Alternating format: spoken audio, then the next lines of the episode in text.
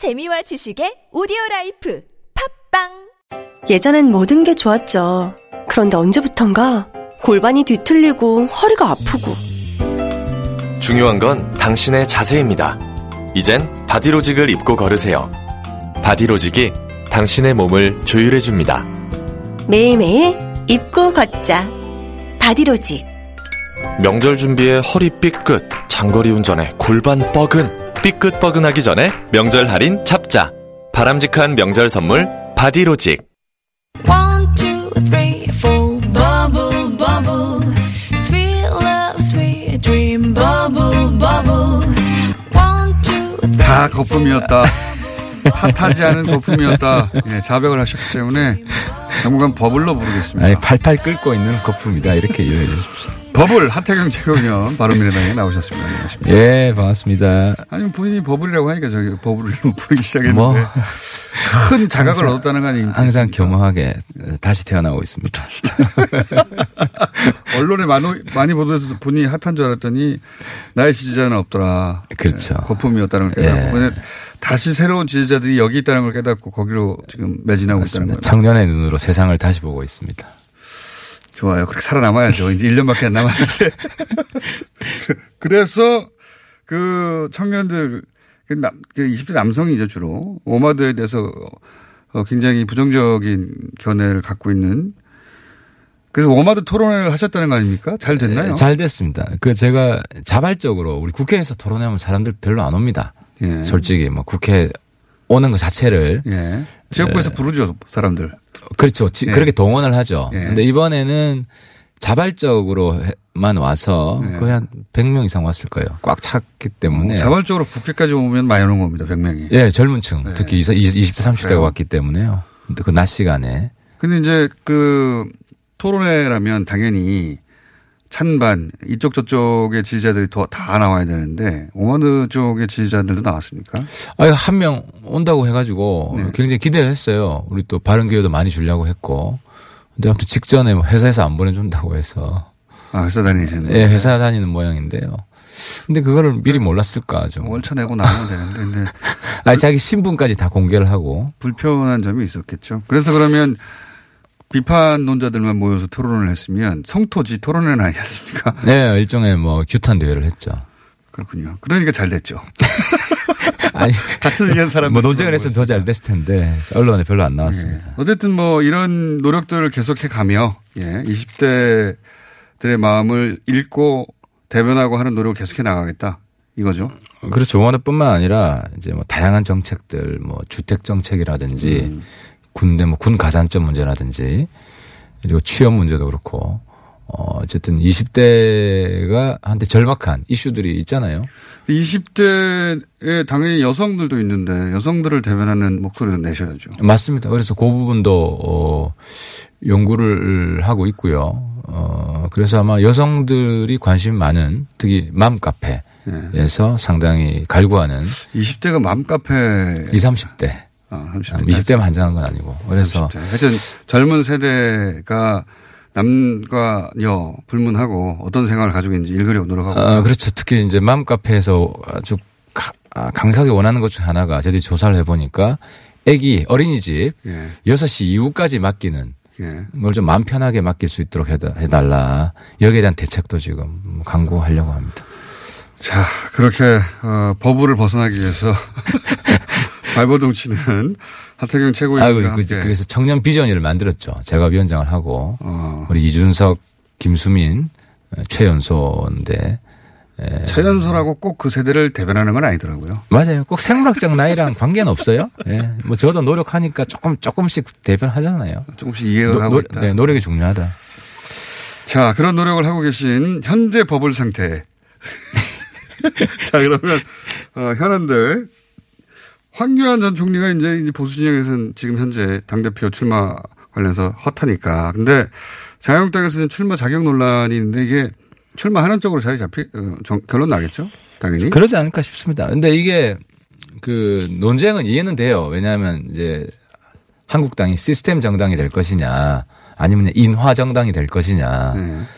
근데 뭐 저희 정당 같았으면 이제 뭐 그 황교안 뭐 대표가 저희 정당에 올 리는 없지만 다른 빅맨이 온다 하면은 이제 뭐 저는 규정을 바꾸자고 그럴 거예요. 왜냐하면 정 정당의 규정은 굉장히 정치적인 겁니다. 정당은 정치가 최우선이지 정당 안에서 법치가 최우선은 아니죠. 그래서 그러니까 이 정도 인물을 끌어안지 못하는 정당이라면 그, 그, 그이 규정 때문에 어떻게 살아남겠냐 이런 현실적인 어, 그거보다도 어쨌든 보수 진영 국민들이 황교안 전 총리 좋아하잖아요. 그러니까 제 지금 지지율 1등 나오고 그러니까 1위, 1위가 되는 그래서 당대표 출마하려는 어, 이런 분이 있는데 3개월 이상 당비를 내지 않는 한 자격이 없다고 하는 규정 때문에 못하게 한다면 그 정당이 어떻게 정치적으로 살아남겠냐 이거 이런 고민을 그렇죠. 하는 건 이해가 간다는 거죠. 그죠? 예. 네. 그래서 정당 안에 여러 가지 이 투표도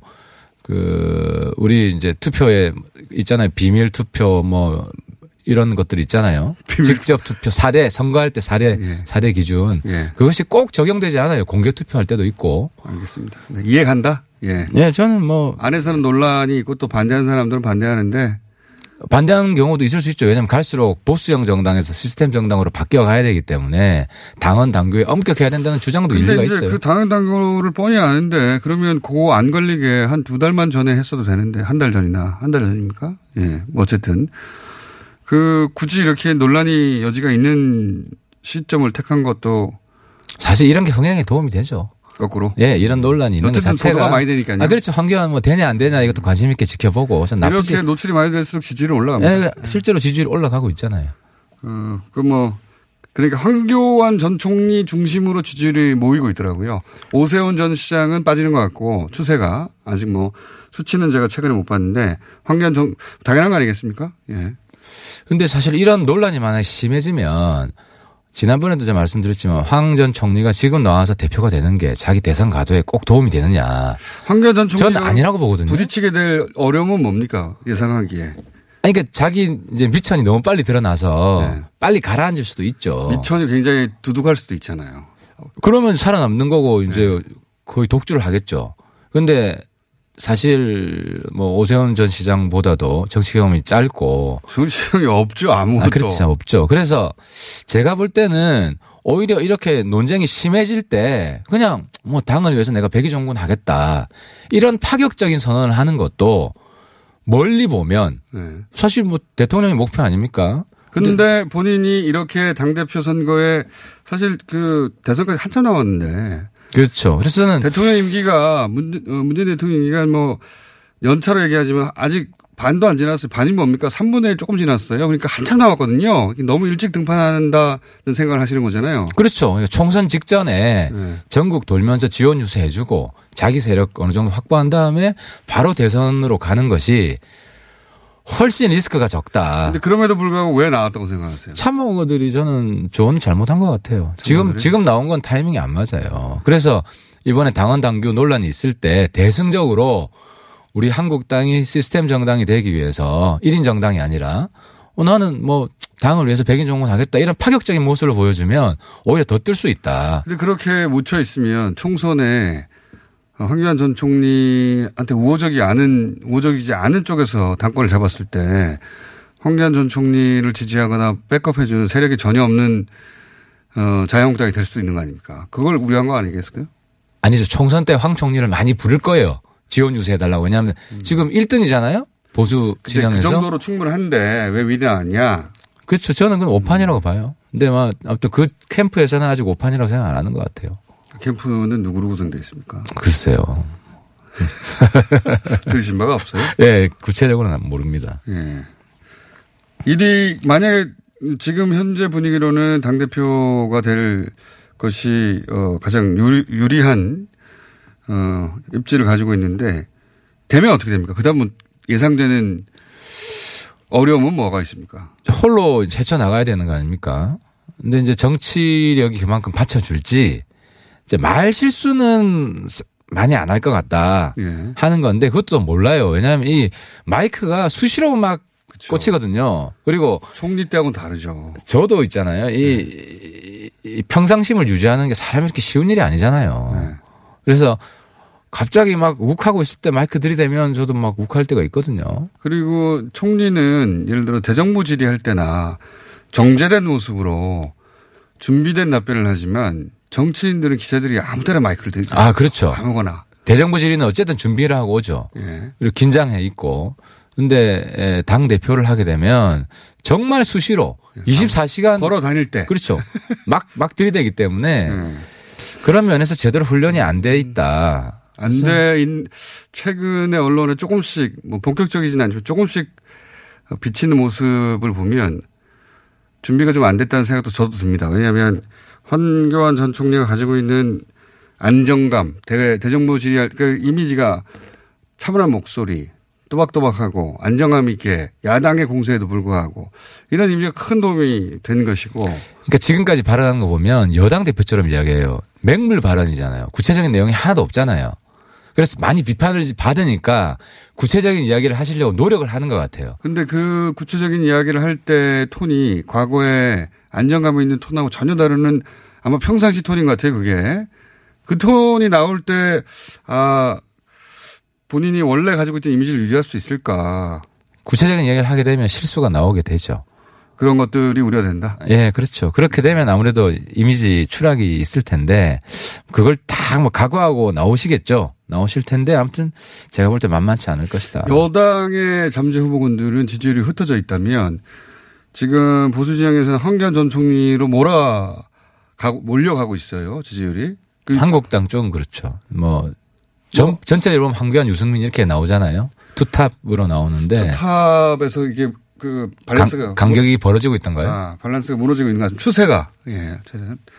왜냐하면 이제 황교안 전 총리는 새로 부상하고 그 새로 조명받고 노출 빈도가 굉장히 높아지고 있으니까 당연히. 네, 지금은 그렇겠죠. 음. 근데 이제 그 부분도 어느 정도 뭐 그렇게 원탑이 되면 버블 더, 버블 비슷하게 뭐 꺼질 겁니다.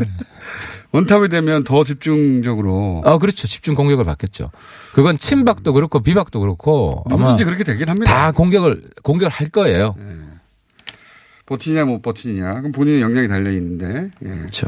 너무 일찍 나왔다 그래서 그런 말씀이시고 홍준 홍준표 전 대표 나옵니까? 이제 며칠 안 남았긴 했는데 이제 기한이. 어, 한국당 뭐 의원님들 말씀 들어보니까 뭐 거의 100%던데요. 아, 한국당 나- 쪽에서는 거의 100% 네, 100% 나오는 걸로 100% 나오는 파악을. 하고 있더라. 예, 그렇더라고요. 빅매치인데요. 아주 흥행할 것 같아요. 오세훈 전 시장은 점점점 존재감이 줄어들고 있습니다. 오 시장도 좀 홍 대표에 맞서 싸우려면 지금 같은 스탠스로는 저는 안 돼. 좀 변신할 거라고 봅니다. 뭐 현재까지는 어쨌든 아직 본 게임이 시작되지 않았으니까 전당대회 시작되고 막 토론회 하고 언론에 노출되고 서로 공격하고 치고받고 하는 게 진행되지 않았으니까 모르겠는데 현재까지는 오세훈 전 시장이 초기에 받던 관심을 거의 못 받고 있는 상태. 그렇죠. 황홍 홍 대표 특히 노이즈 마케팅을 잘하기 때문에 이- 이쯤 되면 오 시장 캠프에서 저한테 컨설팅을 요구를 해야 되는데 홍한테 맞서려면 어떻게 해야 되는지.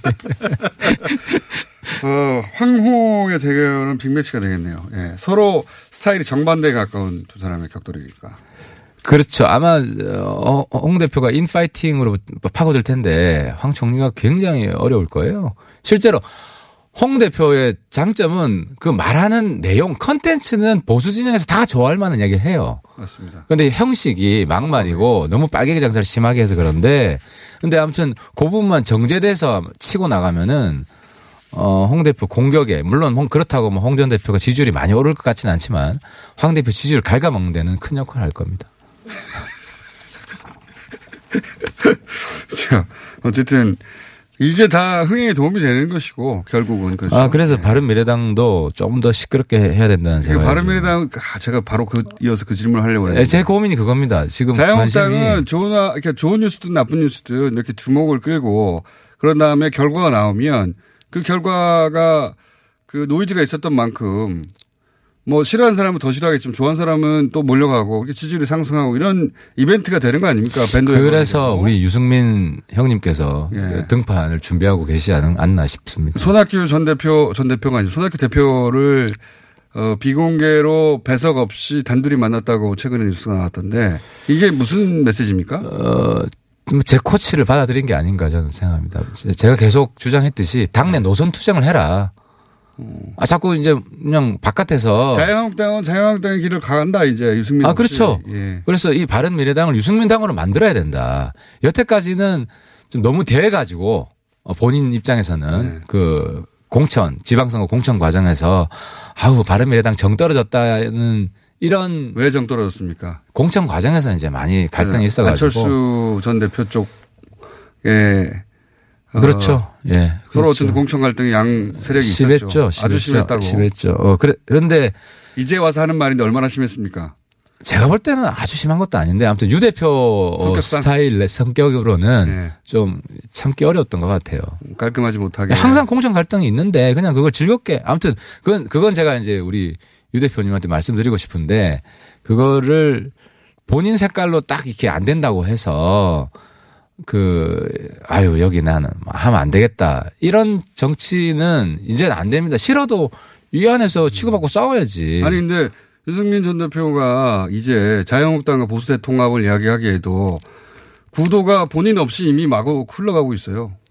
그러니까 처음에는 이런 생각도 했던 것 같아요. 이제 자유한국당이 어떻게 될지 모르니까 바른 미래당 아닌 새로운 개혁 보수 정당의 플랫폼이 생기거나 만들 수 있지 않을까. 자유한국당 쪽에서 일부, 그 다음에 바른, 그렇죠. 바른미래당에서 일부 해서 소위 이제 제3이라고 하는 지역에서 제3의 토- 뭐 보수 진영이 그렇죠. 대통합하는 개혁 보수 중심의 대통합. 네. 그런데 그런데 개혁 보수랑 좀 멀어지고 있잖아요, 한국당이. 그러면 개혁 보수 기치를 어디를 중심으로 세울 것이냐. 자유한국당은 물 건너 갔다고 볼 수 있는 거죠. 그러면 유승민 대표 입장에서. 입장에서는 그럼 바른 미래당 안에서 어쨌든 다시 한번 노선 투쟁을 해야 된다. 근데 그러기에는 안철수라고 하는 또 한 사람의 주주가 있지 않습니까? 대주주가. 그분이 물론 지금 최근에 안 나타나긴 하지만. 그러니까 지금 열심히 하셔야죠. 안 계실 때. 근데 이제 국민의당에서 넘어온 분들은 그렇다고 유승민 전 대표하고 딱 결이 맞는 건 아닌데. 사실 내용상 차이가 없어요. 이게 아니, 국민의당 분들이 있잖아요. 우리 저 바른정당 출신보다 제가 볼 때 더 보수적이에요. 보수적인 분들. 여러 사안들에 있어서. 보수적인 분들도 있긴 하지만 그렇다고 자유한국당과는 합칠 수 없다는 게 확고한 그분들. 그러니까 그건 나중 이야기고 네. 지금은 유승민 대표 입장에서는 바른미래당이 유승민 개혁보수 정당 이 되려면 가만히 있어도 되는 게 아니라 어원들 한 사람 한 사람 만나 설득을 해야 되고 이슈가 있을 때 스킨십이 약하시다면서요. 그걸 이제 자- 본인도 변해야죠. 어쨌든 본인도 어쨌든 대통령 되겠다고 하시는 분인데 다시 허물을 벗고 다시 태어나야죠. 안철수 전 대표가 뭐 4월에 보궐선거에 나온다 이런 얘기 있는 건 그냥 근거 없는 이야기죠. 아이 그거는 뭐 무시해도 되는 이야기죠. 그렇죠. 그런 이야기 하는 분이 조금 있어 있더라고요. 근데 뭐 이거 두 번 죽이는 거죠. 선거 때마다 나와가지고 이 소모 소모적으로 어 사람 버리면 안 되죠. 총선 정도 돼야 안철수 전 대표가 어떤 형식으로 돌아오든 좀 늦게 오셔도 돼요. 오시면 과거 정도의 영향력을 가질까요? 그 정도는 아니더라도 유의미한 영향력을 가질까요? 어쨌든 지금 부정적 이미지가 많이 축적돼 있기 때문에 거리를 두시는 게 자연스럽게 좀 빠지게 하는 시간이 필요하죠. 어려운 처지입니다. 바른미래당. 항상 어려워가지고 어려워서. 어려운 거를 즐기고 즐기고 살아야죠. 유승민 전 대표가 황교안 당대표 자유한국당으로 돌아간다는 게 본인이 이때까지 주장했던 모든 논리를 스스로 부정하는 거라 그 어려운 거 아닙니까? 아 그렇죠. 한교안 당 밑으로 숙이고 들어갈 수는 없죠. 유승민 유승민 정당의 예, 지지율을 올리, 올리고 힘 대 힘으로 뭐 어떤 어, 이제 싸움을 해야지. 자, 한 거의 2년 가까이 하시던 얘기인데 예. 그래 제 이야기대로 되잖아요. 우리 어쨌든 자립해서 가야 된다. 아니 그 자립해서 가야 된다는 게 자립해서 가야 한다는 철학이기보다는 자립해서 가는 길 말고 뭐가 있느냐.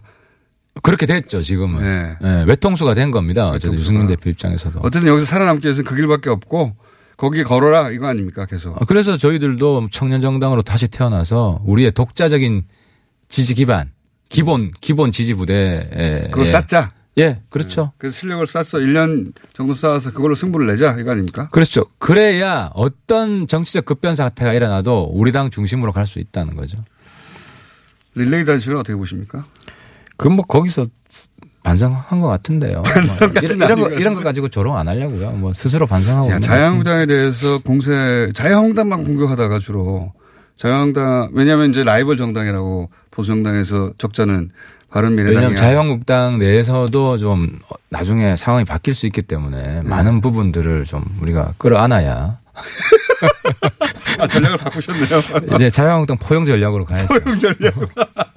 아, 저기가 정비되어 있으니까. 예. 아, 그렇죠. 거기도 뭐 질서가 잡힐 것이고 그 안에서도 근데 사실 문재인 정부 견제할 게 많죠.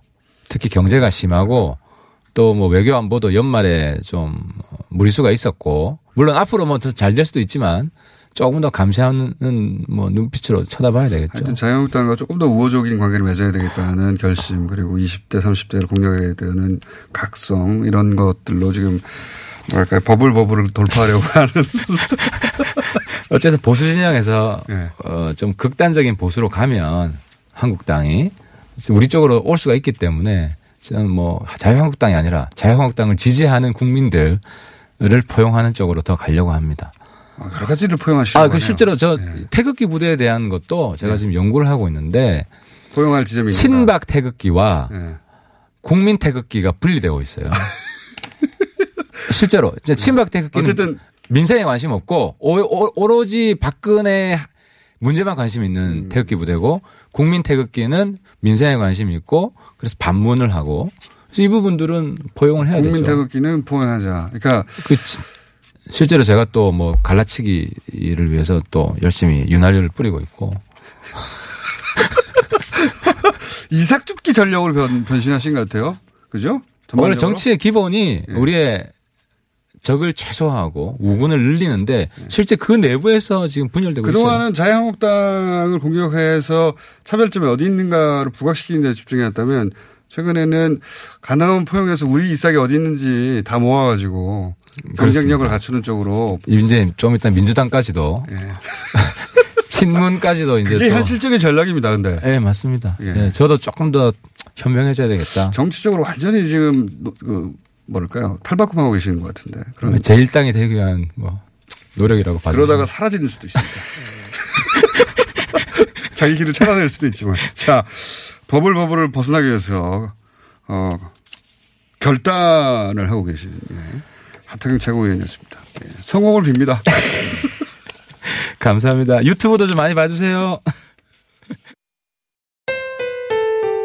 안녕하세요. 배우 박진입니다. 추운 날씨만큼 난방비 걱정도 많이 되시죠? 제가 난방비 아끼는 꿀팁 하나 알려드릴까요? 그건 바로 보일러를 열효율 높은 친환경 보일러로 바꾸는 거예요. 열효율 높은 친환경 보일러는 연간 13만원 정도 난방비를 절약해주고 거기다 미세먼지와 온실가스 배출을 10분의 1로 확 줄일 수 있다니. 아참, 교체하면 10만원 할인, 12개월 무이자 할부. 아시죠?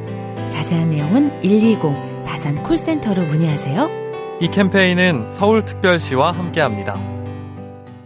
나의 스펙은 버스기사, 컨텐츠 크리에이터, 앱 개발자, 간호사입니다. 스펙만 보면 각자 다르게 느껴질지 모르지만 respect를 가지고 보면 모두가 존중받아야 할 노동자입니다. 대한민국의 출퇴근을 책임지니까 respect. 아이들의 꿈을 키워주니까 respect. 편리한 세상을 만들어주니까 respect. 소중한 사람들의 생명을 지켜주니까 respect. 노동하는 나를 존중합니다. 서울시와 한국노총이 함께합니다.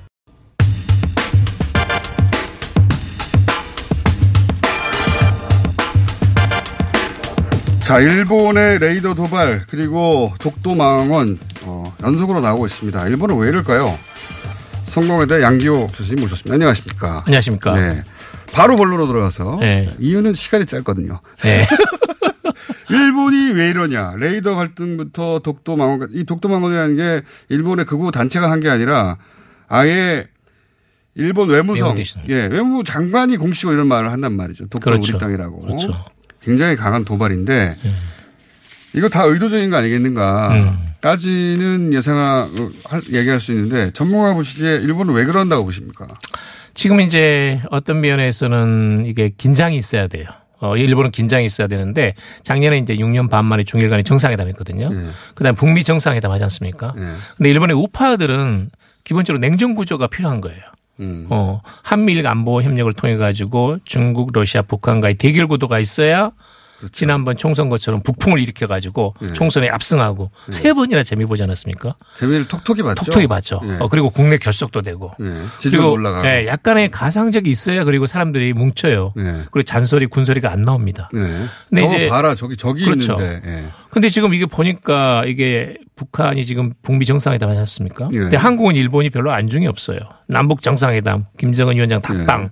예. 북한도 일본이 예. 안중이 없는 것 같고. 안중이 없죠. 상대를 아예 안 해버려. 미국도 안중이 없는 것 같아요. 일본에 미국 대해. 그렇죠. 미국은 이제 일본에 대해서 통상 마찰 네. 또는 주한, 주일미군 비용 분담 이런 것에 주로 많이 관심이 있거든요. 그러다 보니까 냉전 구조를 우리는 해체하려고 하는 거예요.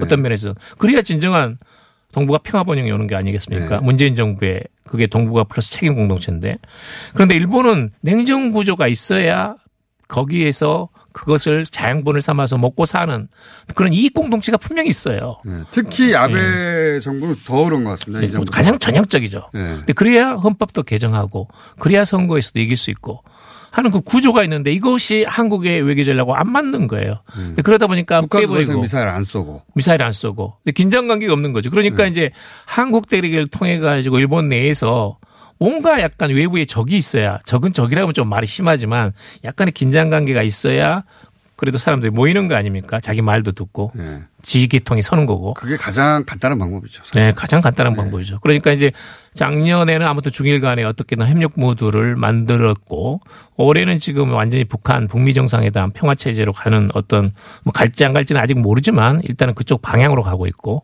근데 그러다 보니까 약간 이건 왜 그러면 헌법 개정을 해야 되지? 예. 왜 방위비를 뭐 중국하고 20조 사이가 올려야 되지? 예. 미사일도 안 날라오고 안 나오려고 핵도 비핵화로 간 비핵화로. 간다고 그러는데 그럼 왜 굳이 헌법 헌법 개정? 개정 을 해서 이해가 잘 안 되는 거예요. 군대를 왜. 가져야 돼? 예. 예. 그러니까 약간의 군사적인 긴장이 필요한 거죠. 그거는 이제 어, 모든 전문가들이 한 말을 굉장히 어, 빠른 시간 내에 잘 정리해 네, 주셨고요. 맞습니다. 제가 그런 건 잘합니다.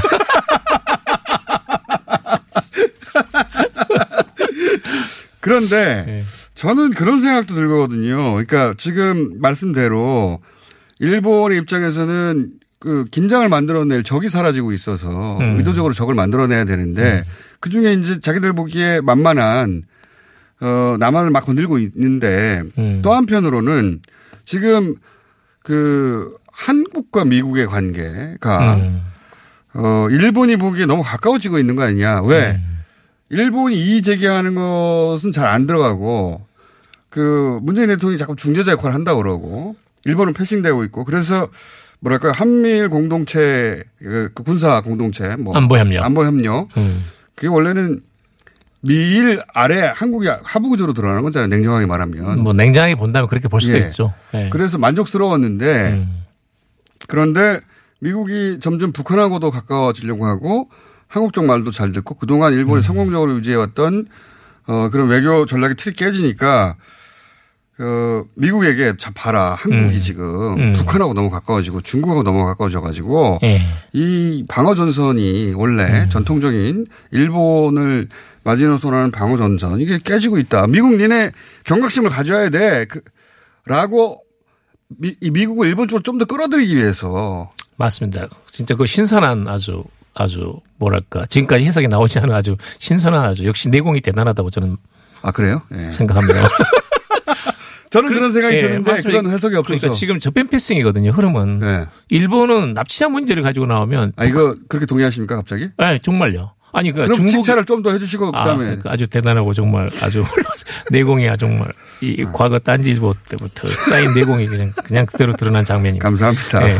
근데 이제 중국은 뭐냐면 중국은 지난번에 어떤 말까지 했냐면 만약에 북한 비핵화 한반도 비핵화에서 예. 일본이 계속해가지고 납치자 문제 하려면 그러면 이 테이블에 들어오지 말라고. 그러니까 음. 그런 말까지 심한 말이에요, 그거. 굉장히 심한 말이죠. 예, 예. 중국에서 그런 말까지 했다니까요. 그만 징징거리고 여기 그러니까요. 어른처럼 와서 협상을 해 이런 거 네. 아닙니까? 아, 물론 납치자 문제는 인권 문제이기 때문에 중요한 중요하지만 문제죠. 그렇지만 지금 큰 판이 네. 이게 한반도 비핵화가 돼가지고 많은 사람들이 전체 정세가 변하고 있는데 네. 왜 니네 얘기만 해 이거 네. 아닙니까? 우리가 그래도 두 발 뻗고 자야 될 거 아닙니까?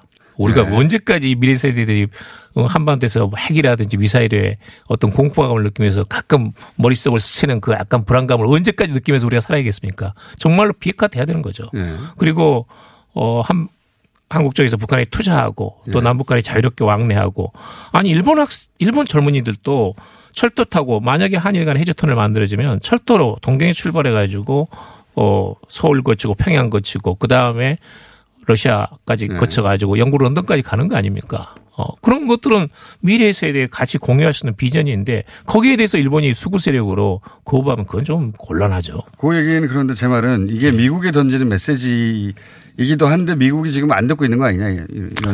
어, 미국은 이제 지금은 지금 북미 정상, 북미 정상회담에 아주 올인하고 있으니까요. 네. 어, 그리고 일본에 대해서는 예- 이렇습니다. 일본에 대해서는 이제 과거에는 오바마 정권 때는 이제 그 동맹 관리 차원에서는 굉장히 잘해왔거든요. 일본의 대단히 우호적이었죠. 그렇죠. 어, 그러니까 동, 그러니까 일, 동아시아 동북아의 안보라는 것은 동맹국과 같이 한다는 기본 룰이 있었어요. 네. 근데 그건 이제 이 저기 트럼프 정권 와가 다 깨졌거든요. 그래서 그냥 양자 관계예요 대통령- 무조건. 근데 일본의 입장에서 보자면 네. 트럼프 대통령이 오바마 때처럼 일본을 안 챙겨주고 그렇죠. 예, 안 챙겨주고 자기 말도 안 먹히고 잘. 네. 그러니까 그 미국한테 한국 봐. 한국 저쪽으로 계속 붙고 맞습니다. 있어. 라고 맞습니다. 하는 위기감을 불러일으키기 위한 일종의 뭐, 어, 액션인데 미국은 일본의 의도가 너무 뻔하니까. 그렇죠. 그리고 일본이 지금 중요한 게 아니니까 예. 관심이 없는 거 아니냐. 이런 상황 아니냐 이거죠. 뭐 관심이 없진 않겠지만 우선순위가 좀 떨어지는 거죠.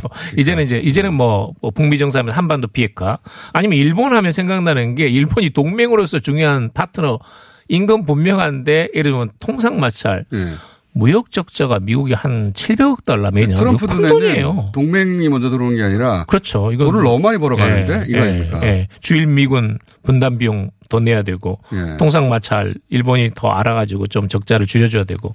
근데 그거 그거 해주는 게 중요하지 무슨 여기서 무슨 뭐 미일 동맹 강화하자 그러면 물론 그건 당연히 중요하지만 그것 말고 우선 어떤 무역 적자 그 다음에 국내 재정 적자에 빠진 미국을 구하겠다는 게 Make America Great Again MAGA가 지금 트럼프 정권의 목적 자, 아닙니까? 일본은 그래서 이제 미국도 자기적으로 좀 더 끌어들이기 위한 도발의 성격도 있다는 게 저의 해석인데 동의해 주신 거죠. 맞습니다. 예, 그걸 좀 그러면 저의 해석이라고 널리 퍼뜨려 주시고요. 알겠습니다. 지적 재산권을 인정합니다. 자, 그런데 이거 우리는 어떻게 대처해야 됩니까? 일본의 의도는 너무 뻔한데, 예. 어, 그리고 일본 국내적으로는 어, 언론과 함께 외교 안보 문제다 보니까 일본 언론도 한결같이 그냥 아베 정부의 이야기를 배포해 주고 있어요. 그 지지율도 올라가고 있어요. 그런데 그럼 우리는 어떻게 대처해야 되느냐? 어떻게 보십니까? 저는 일단 이제 일본과의 한일 관계는 중요하죠. 뭐 한일 관계는 뭐 정말 뭐 너무 상투적인 말이지만 시장 경제 자유민주주의를 공유하는 국가이기 때문에 한일 관계는 중요해요. 그런데 지금은 한국에서 일본에서 요구하는 건 예를 들면 강제징용 대법원 판결 이후에 예. 후속 대책을 내놓으라는 거거든요. 네. 다 끝났다. 65년 청구권 협정으로. 네. 그러니까 그걸 기다리고 있는데 한국 정부는 고민을 하고 있는데 3.1운동 100주년, 예. 4월 11일 날에 상해 임시정부 100주년. 예. 지금은 역사의 해입니다. 예. 그리고 이건 굉장히 우리가 대한민국을 오늘날 만들어준 가장 중요한 바탕이에요. 예. 어, 이건 공화정이라는 것은. 그러니까 여기에 대해서 관계 개선에 대해 지금 당장 할 수 있는 방법은 없어요. 예. 저는 어떤 면에서는 무엇을 잘하는 것보다는 무엇을 안 하는가 좀 cool down 되는 거. 예. 일본에서 지금 아까도 말씀하셨지만 일본의 시정 연설에서 아베 수상이 전부 다 빼지 않았습니까? 우리나라에 관련된 어. 한국에 대한 파- 이건 굉장히 이례적인 거거든요. 예. 근데 우리도 사실 따져보면 문재인 대통령 1월 10일 날 기자회견 할 때 모두 발언해서 전- 말한 적이 거의 없습니다. 일본이란 말 한마디도 안 나왔어요. 예. 그리고 이제 2018년 국방부 엑스가 작년 말에 나왔는데 그것도 시장경제 자유민주주의 공유하는 일본이라는 표현이 있었는데 그것도 완전히 다 뺐습니다. 우리도 뺐고. 우리도 뺐고. 그러니까 예. 이제 서로 마찬가지인 상황이 된 거죠. 예. 그런데 이제 그걸 너무 부정적으로 보지 말고 약간 좀 cool down 될 필요가 있다. 그러니까 일본의 의도가 너무 뻔한 만큼 예. 우리가 냉정하게 좀 대응할 필요가 있다. 왜냐하면 일본은 우리가 흥분하기를 원하는 거 아닙니까? 그렇죠. 자극해가지고 반응이 와야 예. 또 이쪽에서 내부에서 반발하고 또 다시 예, 그. 악순환에 대해서 이제 어떤 우파 세력들은 그 자양분을 먹고 자라는 이 구조가 있기 때문에 그거를 이제 회로를 돌리려고 하는데 맞습니다. 우리가 거기에 불을 지펴주면 안. 된다. 음. 예, 거기에 말려들 필요 없어요. 예. 그러니까 사실은 이제 그런 지적도 나오는데 도발이라고 할 필요는 없어요. 도발이는 적성 국가에 하는 거지 네. 적어도 우방국인 만큼 그 뭐라고 부릅니까? 까분다고 해야 되나? 그건 좀 약간 표현이 너무 직접적이라서 수작. 네. 자극하는 자극이나 도발이나. 대한민국을 자극하는 일본의 에, 말하자면 거친 행동에 대해서 비판한다라든지 아, 그 비판까지만 하고 네. 그리고 군사적으로는 굉장히 쿨다운해야 된다. 맞습니다. 네. 특히 이제 한국의 국방부하고 일본의 방위성이 맞부딪히는 장면 이건 좋지 않아요. 그걸 연출하려고 하겠죠. 네. 일본에서. 저쪽에서는 하려고 하죠. 근데 군인들 입장에 네. 또 가만히 있는 게 화가 나니까. 네. 그러니까 어쨌든 그걸 국방부도 이제 외교적으로 풀어나가는 게 좋다. 네. 그런데 국방부가 저도 이야기 다 들었거든요. 예. 뭐 최현수 대변인이랑 통화해가지고 직접 이야기를 들었는데 어, 예. 그 레이저 레이더를 두 번 쐈다 일본은 스타라고 그러는데 네. 화기관제용 그 사격용 조준을 했다라는 거예요. 예. 그런데 다 조사하고 승무조원들 다 조사하고 승무원들. 그리고 뭐 레이더 로고 궤적. 보고 예, 예. 다 조사이고 다 그냥 특별 감찰하듯이 한 거예요. 예. 그런데 없었다는 거예요. 그럼 거짓말이네요. 거짓말이 그러니까 그리고 이제 거짓말이니까 더 얇았죠. 예, 그렇죠. 그러니까 예. 60m, 70m 고도라는 것은 예. 이건 지금 P3란 P1 같은 것은 겉으로는 안 보이잖아요. 그냥 이 초계기처럼 이 P라는 게 페트롤이거든. P거든. 페트롤. 어. 초계한다는 거. 그래 겉으로는 안 보이는데 안에가 그 비행기 안에 예를 들면 하프 미사일, 길에 월이 다 있어요. 어. 예를 들면 한 6, 70m 고도로 조공빙이 가지고 달려온다고 생각해 보세요. 저게 전투기라고 생각해 보면 겁이 납니다, 정말. 그런 상태에서 음. 일부러 그러는 거죠, 일부러. 예, 일부러. 그러니까 안 쏠 줄 알고. 예, 그런 상태에서 그런 일이 없다고 하니까. 러시아한테는 못 그럴 거예요. 쏴버릴 테니까. 그렇죠. 그건 심각한 사태가 벌어지니까 조심해야 될 그러니까 일부러 그러는 건데 너무 의도가 뻔하니까 우리는 예. 거꾸로 흥분해서 대응해서 걔네들이 자꾸 사이클을 돌리게 하지 말고 끊고 차분하고 냉정하게 예. 지금은. 약간 좀 관리 모드로 들어간 것 같아요. 한- 일본도 그렇고 한국도 그렇고.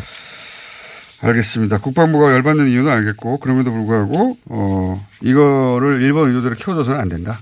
맞습니다. 예, 쿨하게 하자. 맞습니다. 예. 하지만 의도는 너무 뻔하고 나쁘다. 예. 유치하지 않습니까? 좀 작전이? 글쎄요, 좀그 약간 우방국으로 살 일은 아니죠. 어.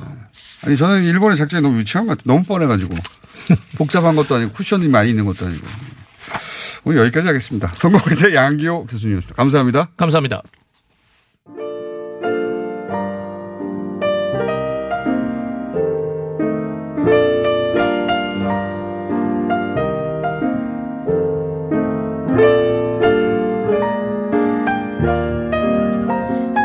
불친절한 AS 시간이 너무 짧으네요. 한 가지만 읽어드리겠습니다. 어, 한준희 해설위원 박문선 전 해설위원 소환해서 혼내주세요. 예. 이란이 졌어요. 그렇지 않아도 조만간 두 분을 소환해서 큰 혼을 혼 군용을 내줄 생각입니다. 여기까지 하겠습니다.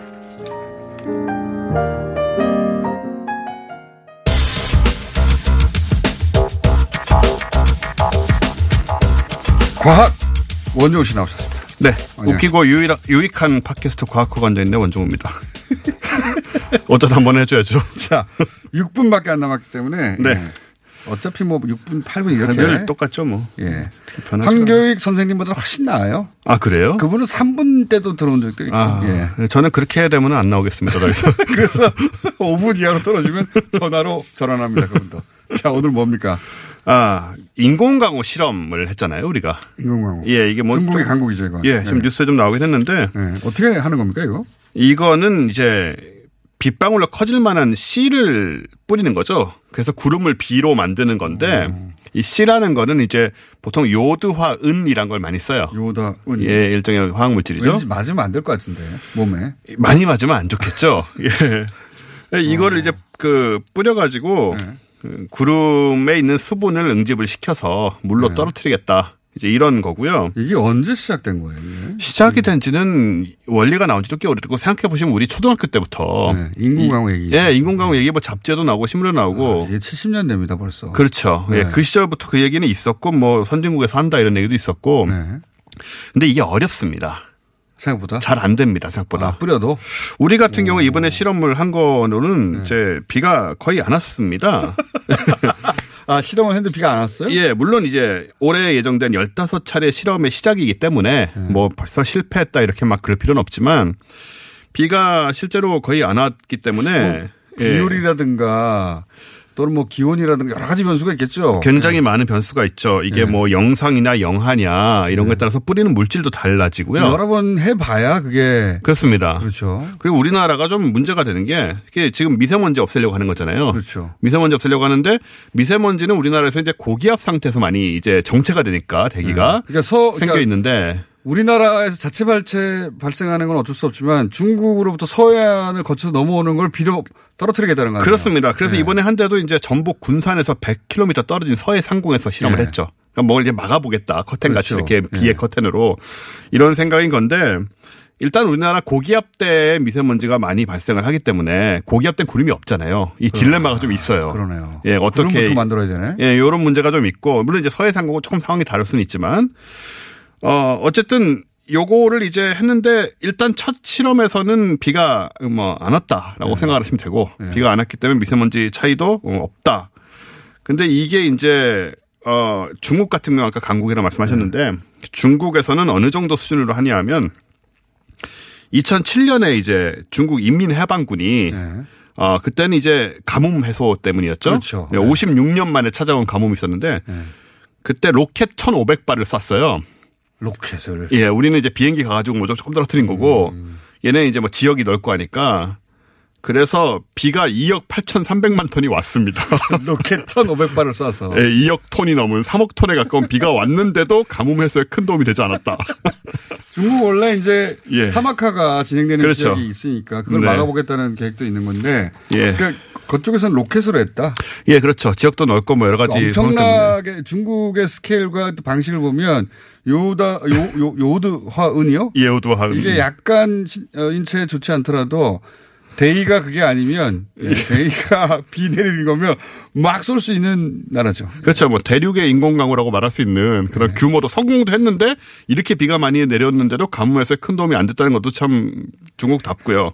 딴 데 내린 거 아니에요? 본인들이 원하는 지역이 아니라. 아, 뭐 내리긴 내렸나 보더라고요. 근데 가뭄이 원체 심해가지고 사실 뭐 3억 톤 어쩌고 하지만 비가 온다는 게 뭐 굉장히 넓은 지역에 비가 오는 건 굉장히 많은 양의 물이 떨어지는 거거든요. 인공강우에 대한 이해가 없으니까 예. 기자들이 실패라고 쉽게 단정할 수 있는데 실제는 어떻대요? 어, 일단은 뭐 우리는 실험을 굉장히 많이 해야 됩니다. 실험을 많이 해가지고 그 결과를 통해서 우리 현, 이 상황에 맞는 그런 기술이나 이런 걸 확보를 해야 되는 지금 그 상황이기 때문에 지금 당장 이 비를 가지고 뭐 미세먼지를 막겠다 이런 관점은 아니었고 그러니까 이거를 뭐 실패라고 생각한다는 거는 좀 과학적인 관점에서는 좀 아, 야속한 얘기죠. 굉장히 야속한 얘기고 어, 근데 우리나라 같은 경우에 지금 미세먼지를 씻어내려면 시간당 10mm 이상의 비가 2시간 이상은 내려야 돼요. 아, 쉬운 일이 아니네요. 예, 근데 2시간 동안 이 10mm가 이렇게 아주 작은 비는 아니거든요. 사실. 그렇죠. 큰 비도 아니지만 2시간 이상을 그것도 내려야 우리가 원하는 지역에 쭉 일렬로 커튼 같이 이렇게 커튼 좀. 같이 내려야 그 미세먼지가 거기서 비와 함께 쓸려 내려가는 건데. 그렇죠. 쉽지 않은 일이네요. 그래서 이거를 여러 번 시험을 해가지고 정말 가장 맞는 그런 방식을 찾아내서 적용을 한다는 얘기인데 이게 끝까지 가도 과연 얼마나 효과가 있을지 될지는 알 수 없습니다. 이제 다른 그러니까 이런 것도 해보고 저런 것도 해보는 거죠 지금. 그렇죠. 뭐 이것저것. 예. 앞으로도 계속 발생할 것 같으니까. 미세먼지 저감을 위해서 뭐 이것저것 다 해봐야 되는데 네. 그 중에는 뭐 어쨌든 가능성이 있는 방법 중에 하나잖아요. 사실은 성공한 세계적 사례가 있습니까? 성공한 사례가 그렇게 많지는 않습니다. 일단 선진국들의 미세먼지라든가 대기 질이 이미 좋기 때문에 이런 걸 잘 하지 않고요. 중국이 옆에 없잖아요. 그들은. 그렇죠. 그렇기도 하고 예. 그다음에 개발도상국 같은 경우에는 아직 이런- 이런 기술들을 적용하기 좀 어려운 문제가 있는데 실제로 해본 데는 태국이거든요. 미세먼지 같은 곳에서 크게 신경 안 쓰죠. 태국이 사실 해봤습니다. 해봤더니 태국은 어 미미했죠 결과가. 아, 효과는 사실 1월 15일 날 했어요. 얼마 안 됐네요. 예, 이때 산불 산불 진압용 수송기를 가지고 방콕 상공에서 했는데 네. 어 별로 효과는 안 나왔고 태국도 미세먼지가 굉장히 심합니다. 사실 음. 초미세먼지 굉장히 심하고. 그래도 저는 계속 이걸 실패라고 단정할 게 아니라 계속 시도해봐야 된다. 당연하죠. 여러 가지로 예, 이 기술을 갖고 있으면 여러 가지로 좋습니다. 원정우 씨였습니다. 예, 감사합니다. 내일 뵙겠습니다. 안녕.